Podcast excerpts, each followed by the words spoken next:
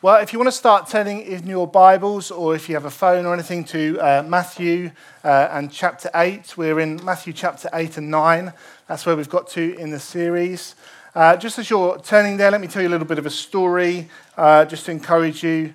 Um, I think we've just done uh, what we've just done with dedication. And uh, I know we said it, but I just want to reinforce it. I think it's such a wonderful thing that we get, you know, when we realize it quite a lot uh, because we have our children and young people in with us at the early stage. And then when they go, we realize how many of them there are.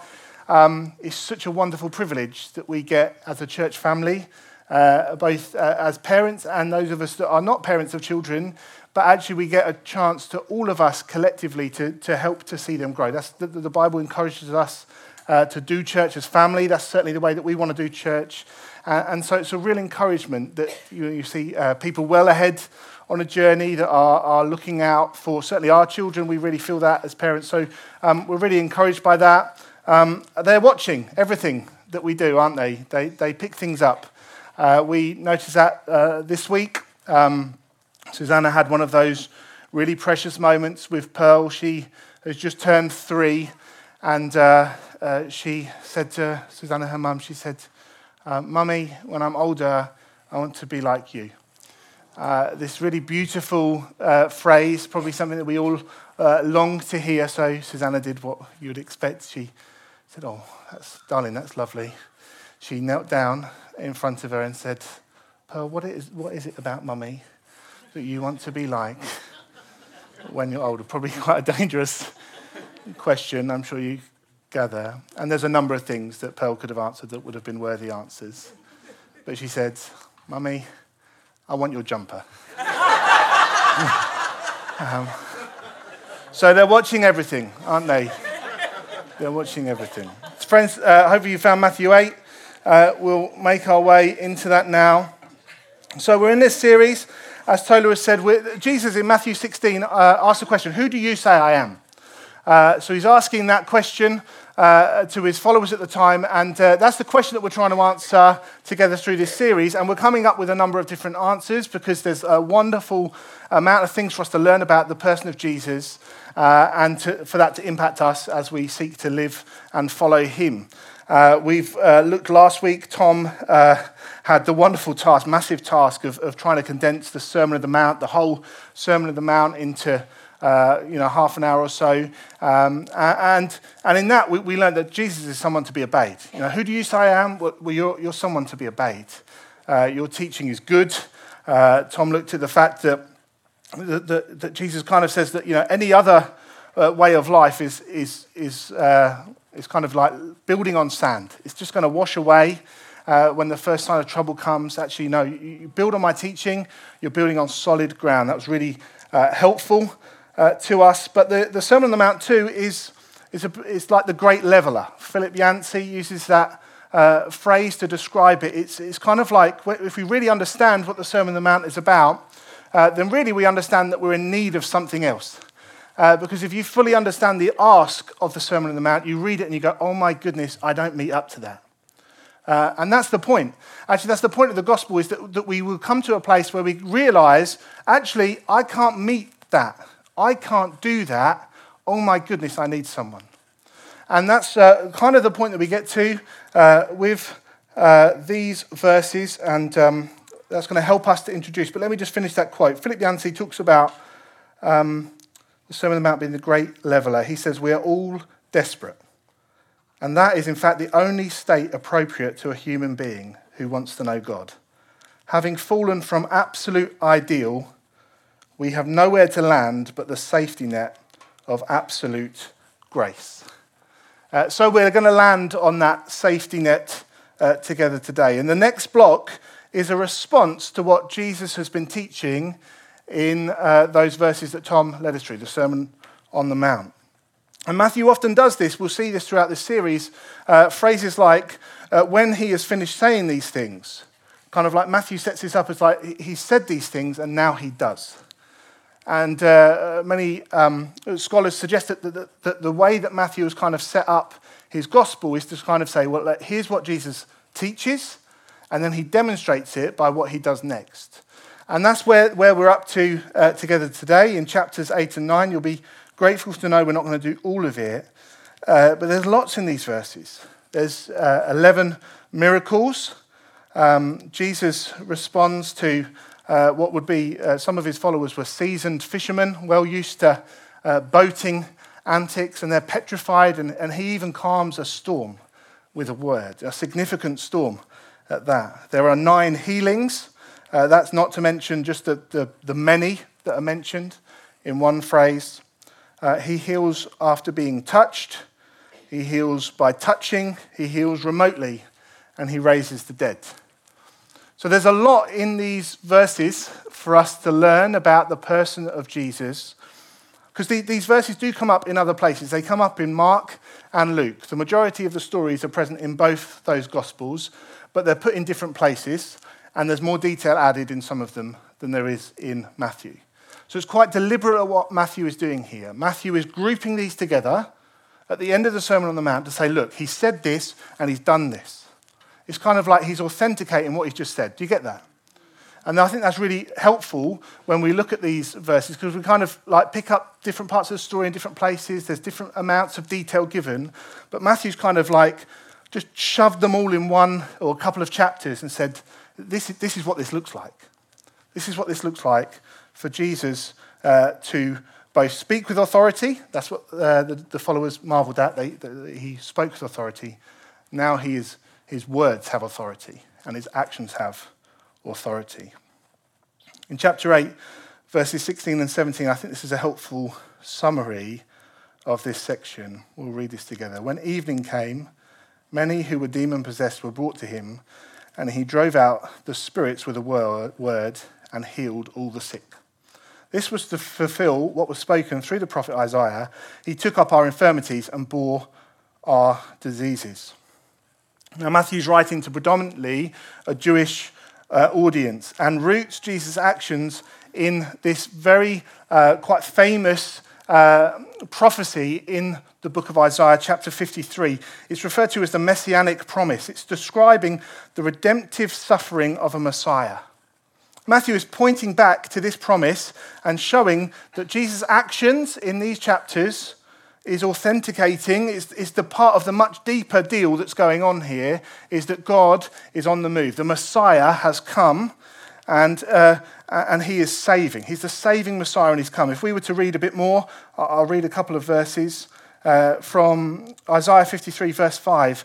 But he was pierced for our transgressions, he was cursed for our iniquities. The punishment that brought us peace was on him, and by his wounds we are healed. We all, like sheep, have gone astray. Each of us has turned to our own way, and the Lord has laid on him the iniquity of us all. The next verse talks about a lamb to the slaughter.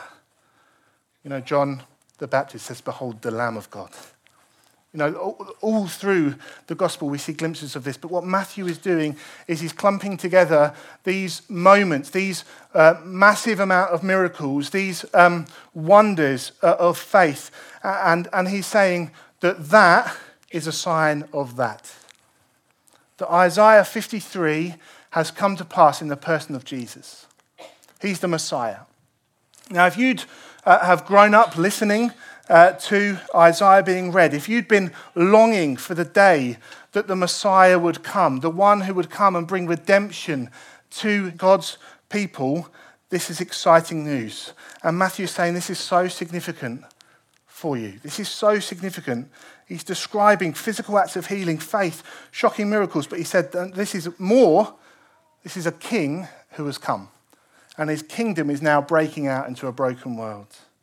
This is a Messiah the one who would suffer, but in suffering, he would save his people. Do you see?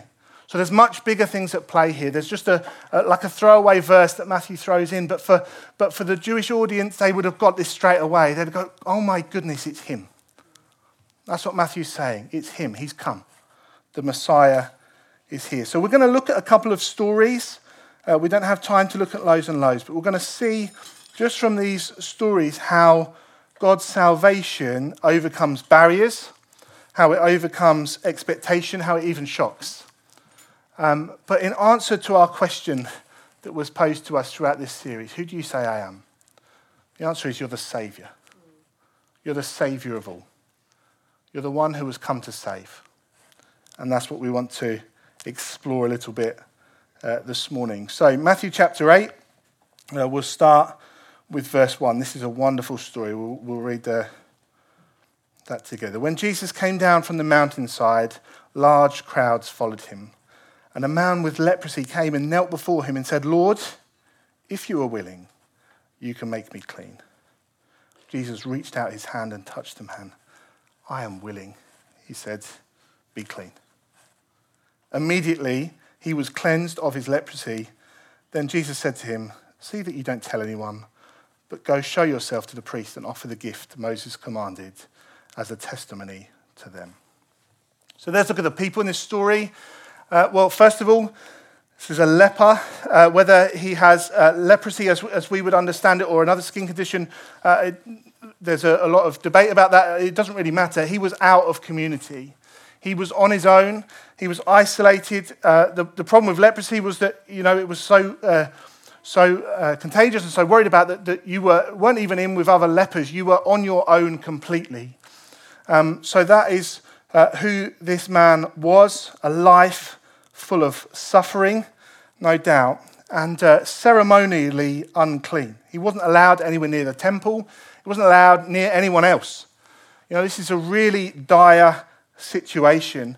and we read, um, I think, quite significant bravery demonstrated by this man to come before Jesus. Jesus has just, um, just preached uh, a, sermon. There's a crowd that are with him on the mount, and, and they're following him down the mountain. Uh, it's wonderful, isn't it? I just got this, this wonderful picture of he's not even at the bottom yet, and someone's come to him. And uh, this individual wouldn't have uh, wouldn't have done this ordinarily. They, they must have been desperate.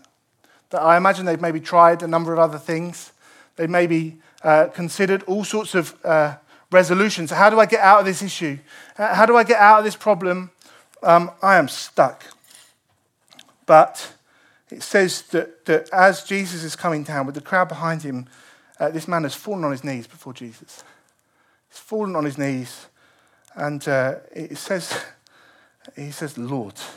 You know, he's, he's worshipful, humble before Jesus, a moment of desperation. I would have loved to have seen this moment, whether the crowd would have uh, slowly started to distance themselves from Jesus. Maybe, maybe there have been a few people that left, leapt back, maybe a few gasps. It's quite a shocking thing uh, to happen for this man to, to out himself within the community uh, and also to approach somebody like Jesus. Oh my goodness. Uh, and uh, one of the things with, with leprosy is that, you know, the, the fact that contact was, would spread. So it would be like um, if you're unclean and you touch somebody who is clean, they become unclean. So to come before uh, a religious teacher in that way and to, to potentially make them unclean, oh, this is huge. This is really huge. Now, of course, Jesus responds. And Matthew emphasizes this uh, quite specifically. I think this is wonderful. Matthew emphasizes the movement of Jesus. It says he stretched out his hand. Matthew could have just said he touched. Matthew said, no, no, no. He stretched out his hand, a human hand, to this leper. He makes the point of that. Jesus is willing to touch this man in his brokenness, in his uncleanliness, and make him whole. Obviously, we read that this man is made whole, completely, completely healed. It's wonderful, wonderful story. Next bit uh, just surprised me. I've, I've, read it quite a few times, not really understood why.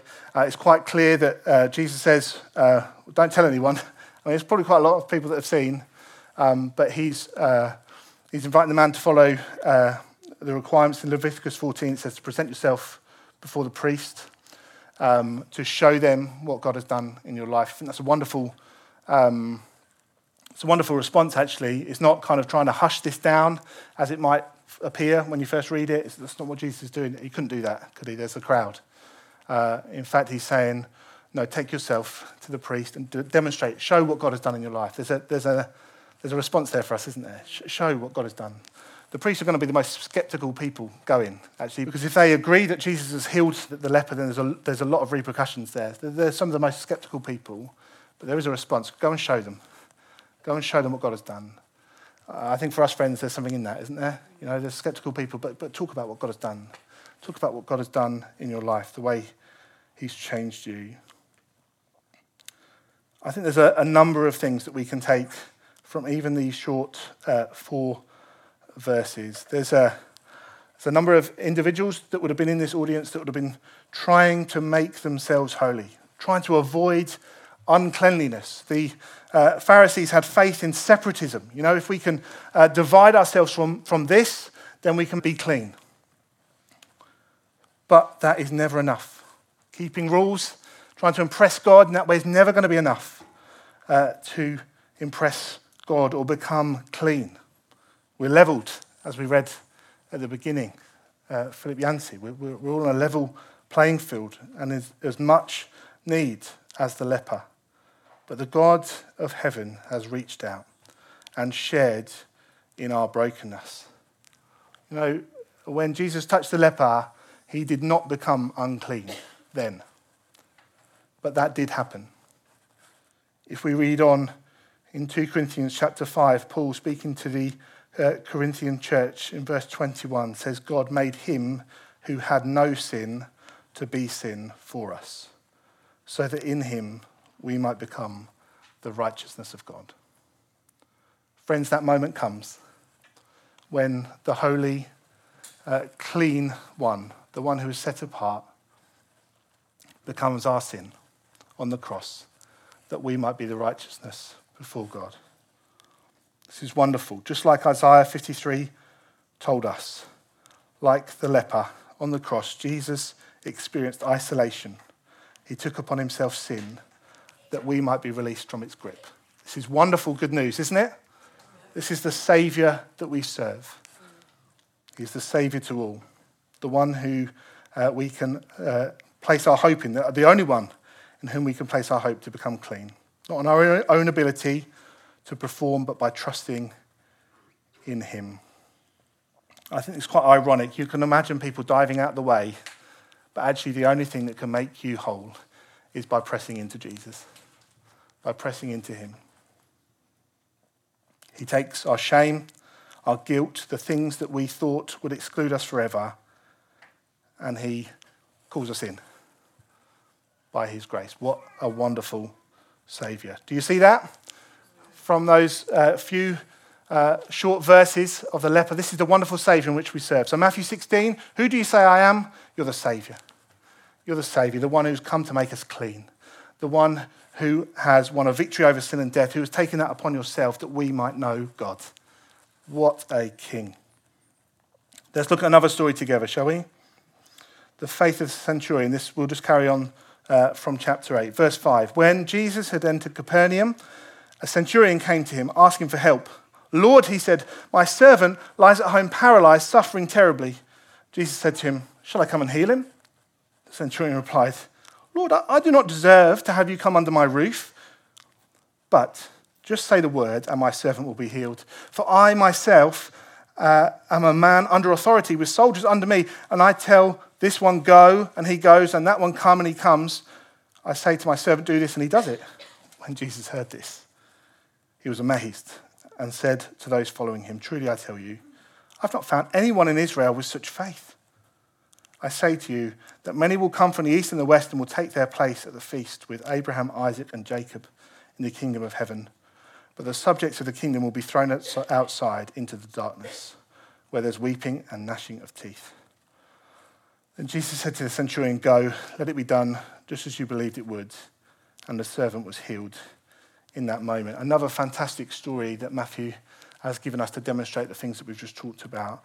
In this second story, we see a Roman centurion, a representative, if you like, of the oppressive rule. This is an enemy uh, to the uh, Jewish people that, that were living there, that, that they'd oppressed, they'd, um, that they were ruling and governing.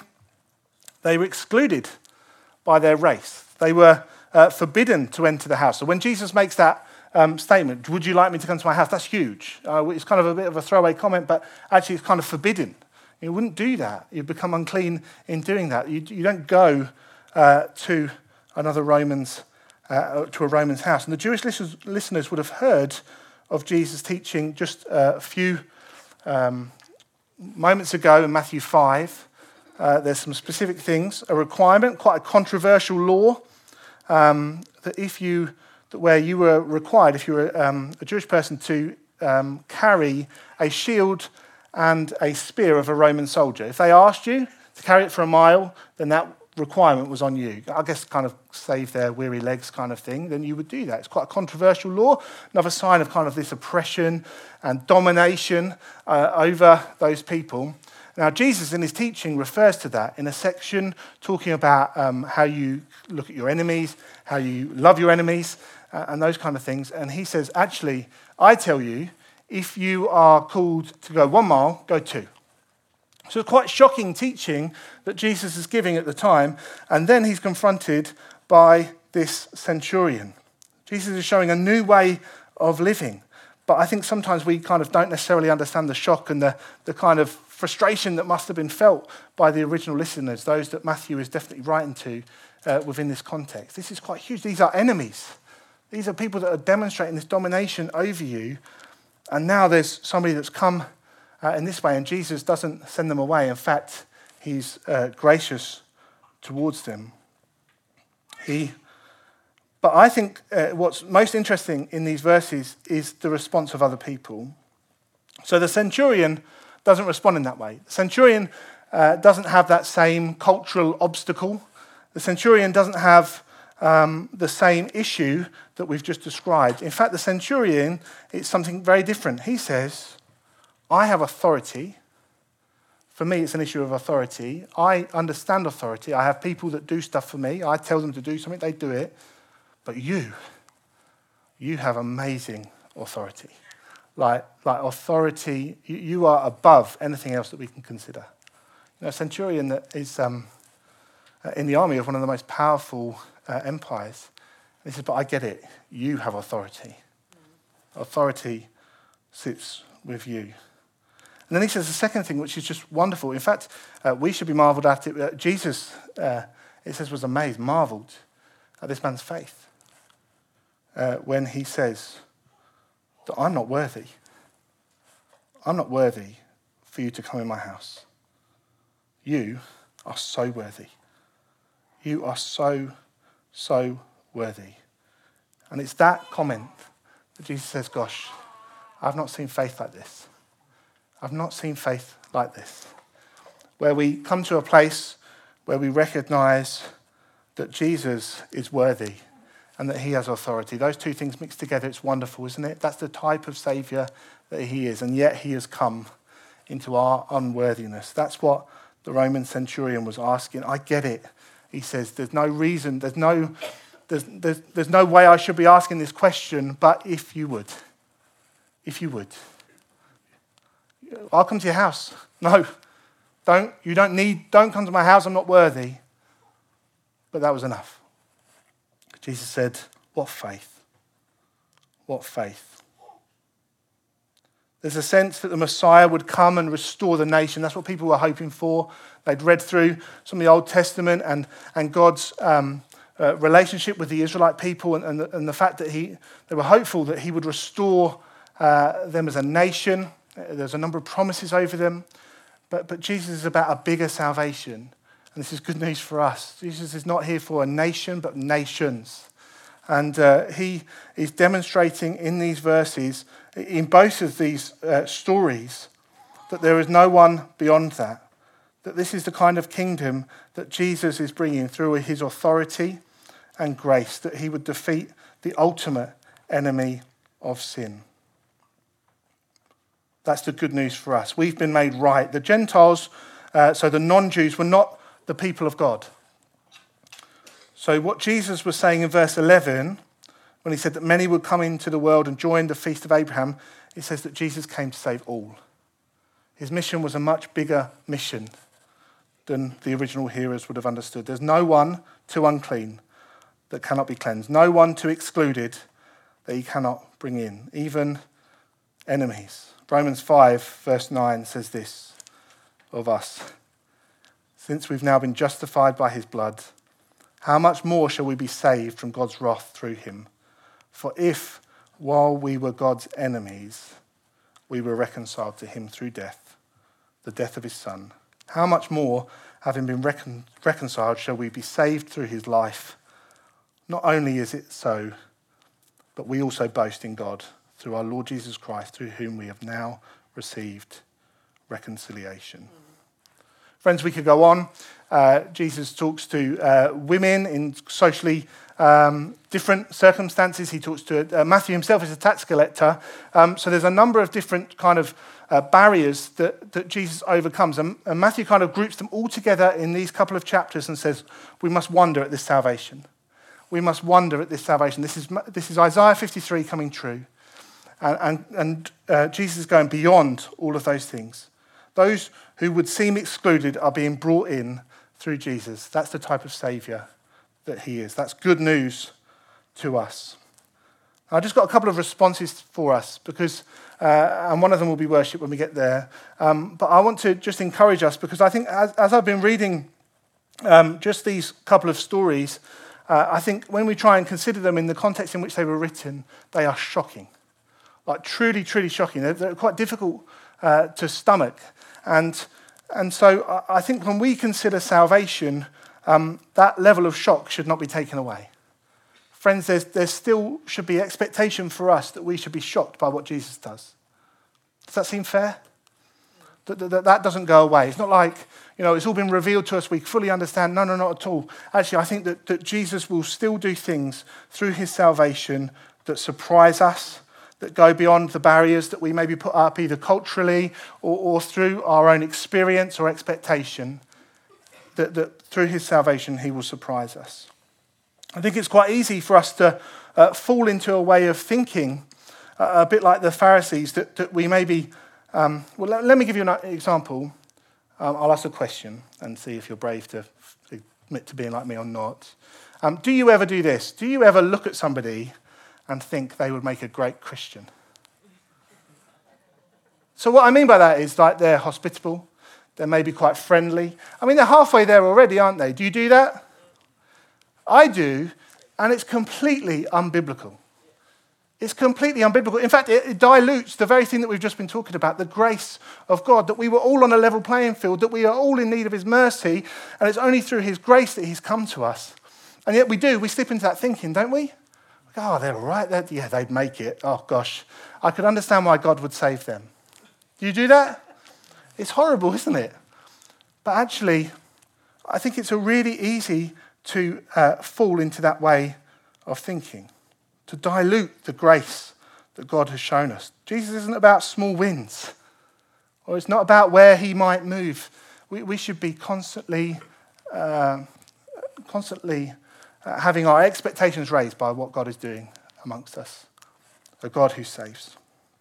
He'll continue to do surprising things beyond our experience. That's the important thing. Let me um, tell you a brief story. I, have probably told this story before, but I'm sorry. It's quite a few years ago now, but I think it fits really nicely. I have a friend who, um, if we were to use that spectrum that I just talked about of, um, uh, sorry, my sister was just smiling because I said I had a friend, I think. Uh, what a horrible individual you are. Uh, so, so um, I have one of my friends. Um, so if we look at like the spectrum that I just talked about of people that, that you know maybe feel like they're close to God, uh, he would be like in the minuses, somewhere over here of like really far away. So, so he was quite anti, anti God, anti Christian. Um, I'm not just saying that like he told me he was. um, so he, he, was really quite um, uh, yeah a long way off. Let's say if that's such a thing, he was a long way off.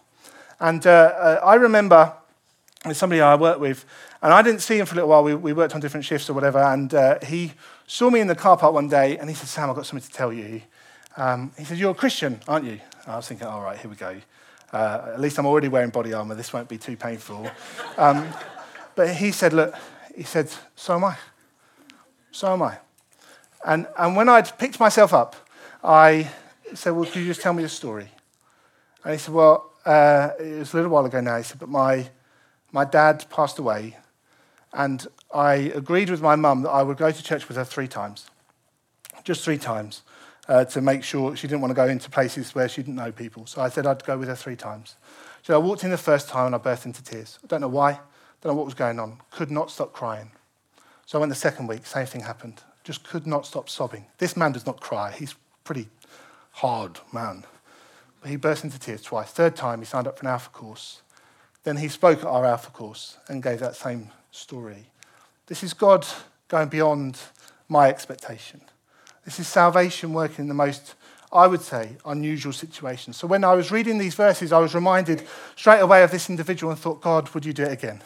Would you give me new stories like this, uh, where people who I least expected are coming to know you uh, and uh, your salvation? What a wonderful Saviour you are. We're encouraged uh, to expect these things. If we were to have uh, read on in chapter 9, verse 35, Jesus went through all the towns and villages, teaching in their synagogues, proclaiming the good news of the kingdom, and healing every disease and sickness. When he saw the crowds, he had compassion on them, because they were harassed and helpless, like sheep without a shepherd. Then he said to his disciples, The harvest is plentiful, but the workers are few. Ask the Lord of the harvest, therefore, to send out workers into his harvest field. Friends, I read those verses as like this is an open door. Like Jesus says, ask. Ask. These things that we're talking about, they're not far away. Just ask. That we would be his workers in his harvest field that is plentiful. That's the first thing. I think there's a response for us in that. Secondly, uh, I think there's a, a wonderful way in which uh, Jesus engages with these matters. Friends, so the first response I thought was uh, that, that, we want to engage in uh, evangelism, that, that, that, Jesus called us to be those. Uh, in the Sermon on the Mount, he says, You're the light of the world. He says that of, his, of himself, and he says it of the disciples, You're the light of the world. And when he said that, he wasn't saying that as like a diluted version or a caveat or with some conditions. We represent a Savior who has done these things. That's what he was saying. You're the light of the world, and you represent me. That's the kind of Saviour that we serve. Secondly, I think there's a response.